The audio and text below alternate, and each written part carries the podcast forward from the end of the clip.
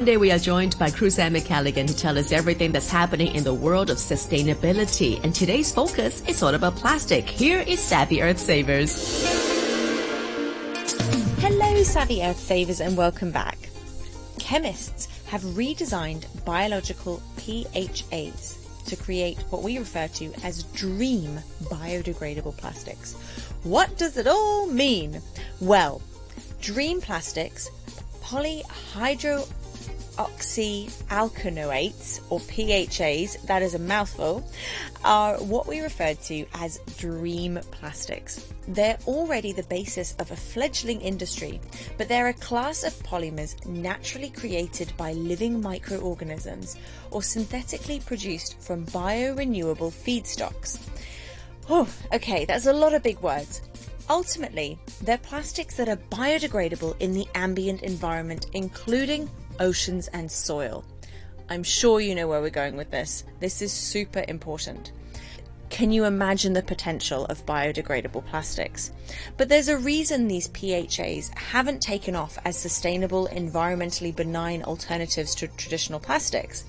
Crystalline P H A s are brittle, so not as durable and convenient as conventional plastics.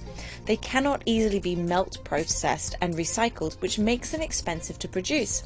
But some very clever polymer chemists at Colorado State University have created a synthetic P H A platform that addresses these problems and paves the way for a future in which P H A s can take off in the marketplace as truly sustainable plastics.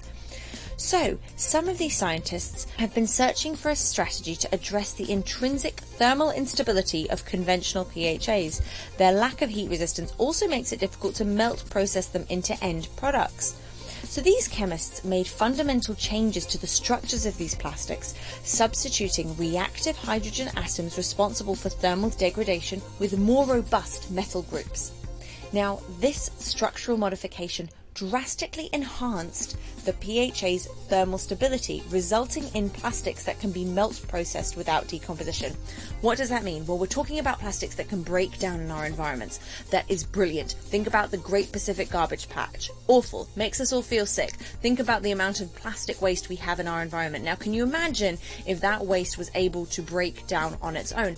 Now, the problem is we use plastics for so many different things, and if, if you're applying heat to those plastics to mold them and make them into something, and that heat is causing them to decompose and break down already, it kind of defeats the purpose, right? Now that's what these chemical scientists are looking at, which is amazing. And what's more, these newly designed P H A s are mechanically tough. They even outperformed the two most common commodity plastics, which is high density polyethylene, which is used in products like milk and shampoo bottles, and isotactic propylene, which is the kind of thing that's used to make automotive parts and synthetic fibers. The best part is that the new P H A can be chemically recycled back into its building block molecule, called a monomer, with a simple catalyst and heat, and the recovered clean monomer can be reused to reproduce the same P H A again, in principle, infinitely.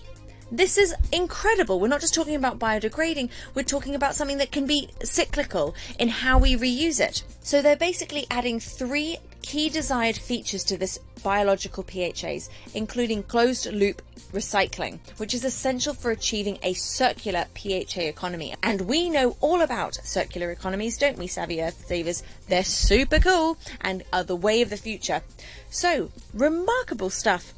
A career in materials science is definitely a good idea at this stage in our history. Go forth. Until next week. Bye-bye.